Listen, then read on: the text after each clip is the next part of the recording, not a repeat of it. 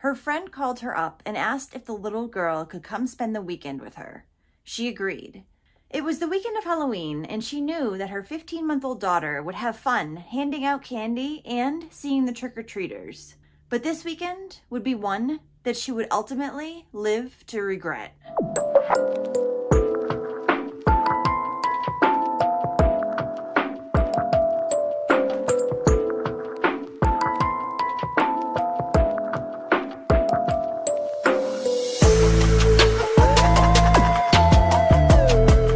Welcome or welcome back. I'm Cassie, and this is A Wicked World. The story I have for you today shows just how vile and wicked some people can be, and for seemingly no reason.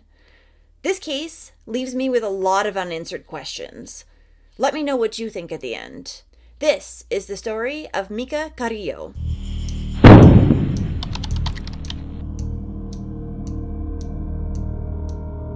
Meka Marie Carrillo, or Meka Ducheneaux, was born on August 1st, 2019, in Fargo, North Dakota.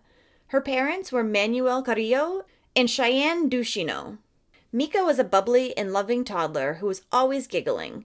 She had taken her first steps right around her first birthday, and she was also adored by her cousins and sister.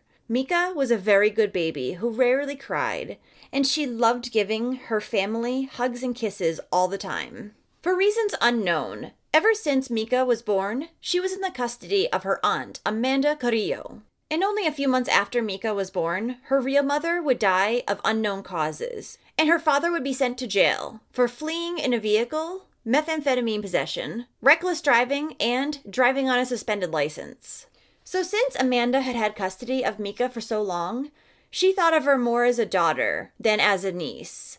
And Amanda also had children of her own, who all adored their cousin or sister, Meka. So, on the weekend of Halloween in 2020, a longtime trusted family friend by the name of Brandi Adeleke asked Amanda if Meka could sleep over for the weekend. Now, Brandi had watched Amanda's other children in the past with no problems, so when she came to ask her if Meka could spend the weekend, she figured why not? And she knew that Meka would have fun, possibly handing out candy and seeing the trick or treaters.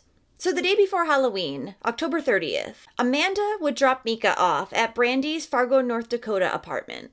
So after the weekend went by, Amanda went over Brandi's house to pick up Meka. This is when Brandi told her that Meka actually had a fever because somebody in the house had contracted COVID and they needed to quarantine together for two weeks. So she told her that she would need to keep Meka at her house for two more weeks. Amanda, for whatever reason, agreed to this. If it was my kid, I tell you, I don't care. They're coming home with me. They're not spending another two weeks at a friend's house. No way. But that's just me. So, more than two weeks later, when the quarantine period should have been over on November 20th, Brandi showed up at Amanda's house, but she didn't have Meka with her. She told Amanda that Meka was on her way to the hospital, but it was only because she was sick. She was just sick, nothing else was wrong. That's what Brandi told her, at least. So Brandi told Amanda that she would meet her at the hospital, and Amanda wondered to herself, why hadn't Brandi gone in the ambulance with Meka? She was only 15 months old. That's a little odd. So Amanda rushed to Sanford Health, where Meka had been transported to. When she arrived, Amanda saw that there were CPS workers as well as police officers who were holding brown paper evidence bags and rulers that were meant to measure Meka's wounds. They also had on them evidence recording equipment. This immediately made Amanda feel sick to her stomach. And Amanda couldn't control herself. She looked over at Brandi and said, What did you do to my niece? And Brandi replied with, She's just sick. She's just sick, Amanda. She's fine. She's gonna be fine. And Amanda yelled back at her, This does not look fine. When the police officers at the hospital spoke with Amanda, it became very clear that Brandi was lying. Meka was a lot more than just sick. Meka had actually been horribly abused that weekend at Brandi's. The little girl had been beaten, burned with chemicals, given alcohol, and raped in multiple ways. Due to all of Meka's injuries, She had been put into protective services when she arrived at the hospital. And unfortunately, the doctors had to put little Meka on life support due to her extensive injuries and she had no brain activity. This was most likely because Meka had been dead for two minutes before anyone had even tried to resuscitate her. The doctors had very little hope that Meka would pull through. And then just four days later, on November 24th, 2020, she still had no brain activity. At which point, her family decided to unplug her life support, and Meka Carrillo was pronounced dead. Apparently, at 10:30 p.m. on November 20th, Brandi had called the emergency first responders. When the first responders arrived to the apartment, which was located on 17th Street South in Fargo, they found that Meka had a weak pulse, was unresponsive, her skin was blue, and she had suspicious bruising throughout her entire body.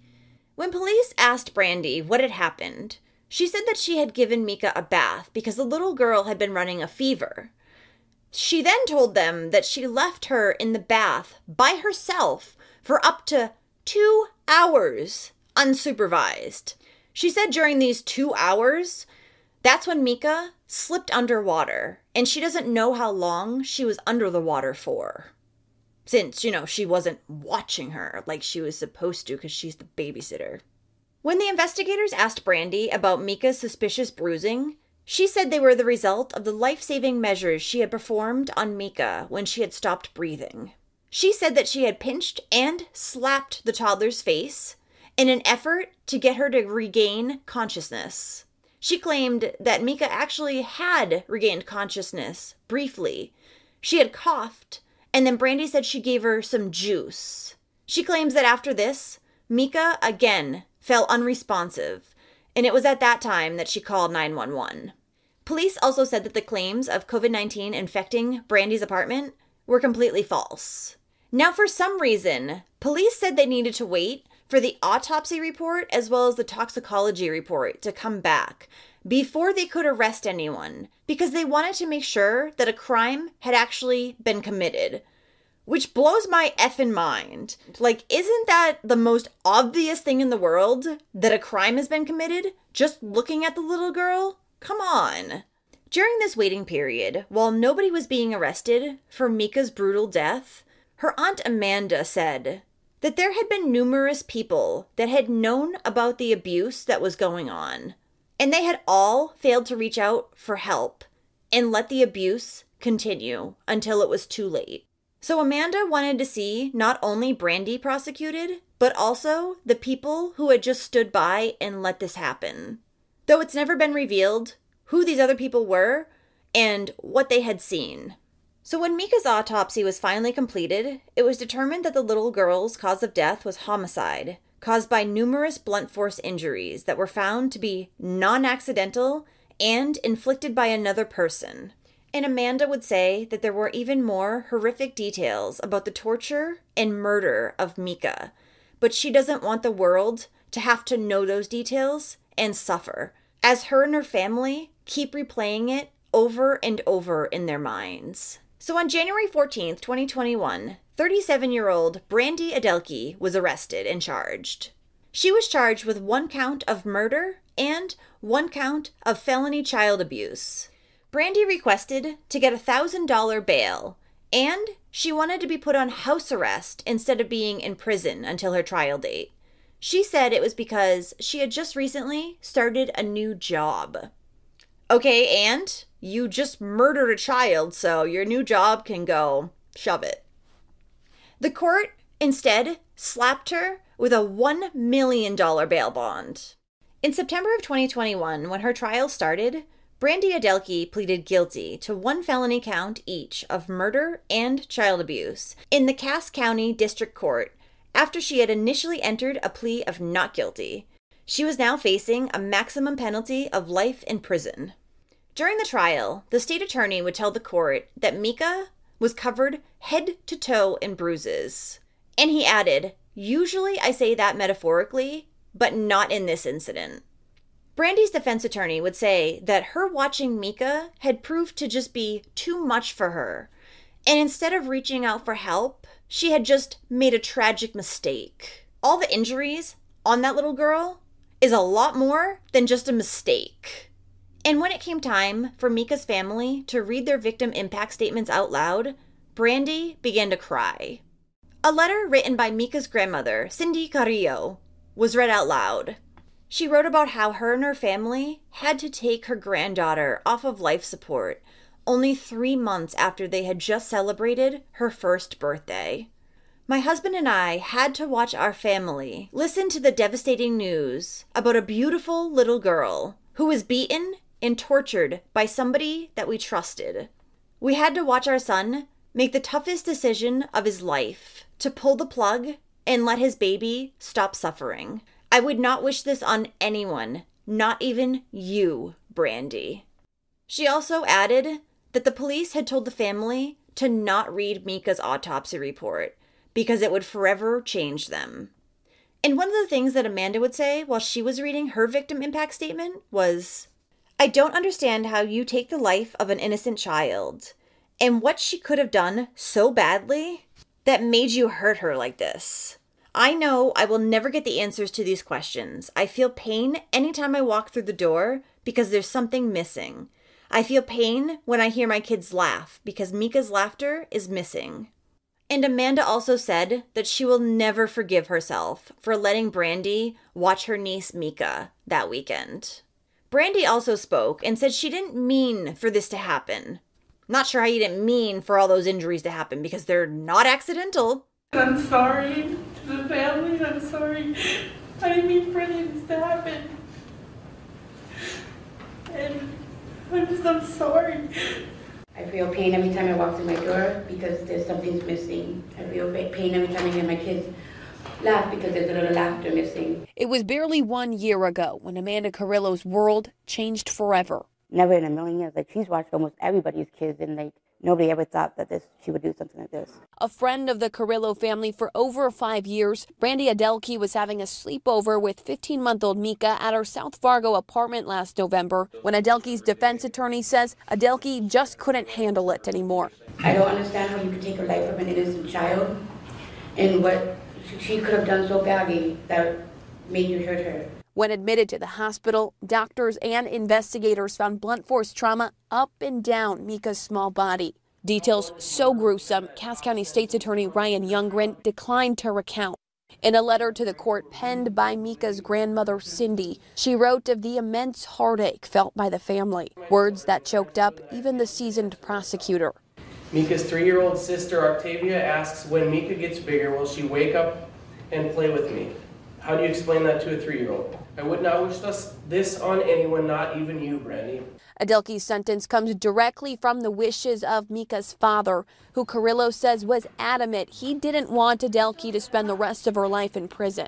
I will forgive her, but I will never forget what she's done. He's like, me, me giving her a life sentence is not going to bring my daughter back. Carrillo says her family will never be the same and says while she's glad Adeleke finally took responsibility, justice won't ever fully be served without Meka here in the world. She was sentenced by a Cass County District Court judge to 50 years, and she would be eligible for parole after 30. And I just wanted to note as well that many news outlets have it reported as her only receiving 30 years. However, she did receive 50 and after 30, like I said, that's when she can possibly receive parole. A private funeral mass was held for Meka, which was live streamed on Saturday, February 6, 2021. And in August of 2021, Meka's family celebrated what would have been her second birthday. The family said each day is a reminder of the life that was taken far too soon. And Amanda said that Meka's sister Octavia turns to Meka's urn every night. She'll sing her Rockabye Baby and then she kisses the urn and says, She's up there. Then she will smile and tell Amanda, I'm going to bed now.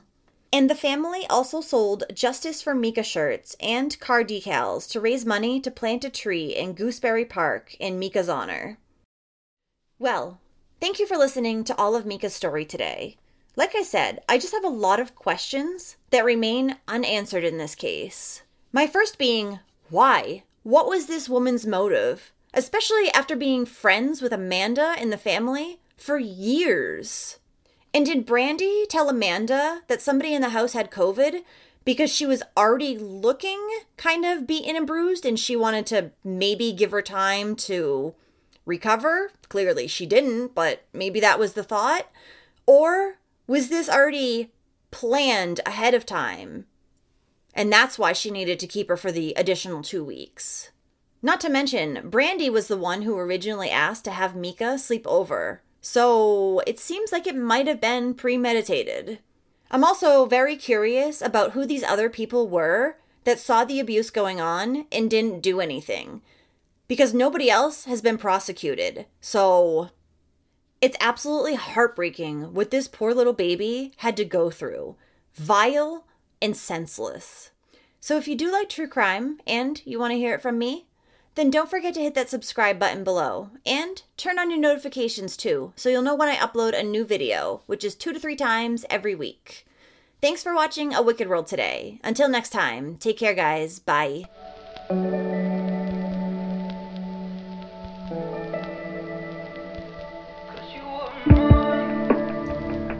Thank you for being patrons of A Wicked World. Adina, Amy, Angela, Angie, Beatrice, Catherine, Danielle D, Danielle H, Drew, SJ, Frank, Hanorama, Kara, Mary, Mel, MJ Kelly, Neoma, Stephanie, and Tammy. You guys rock.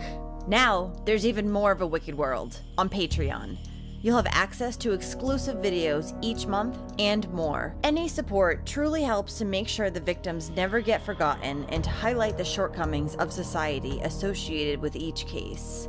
So check it out at patreon.com slash a wicked world or use the Patreon app.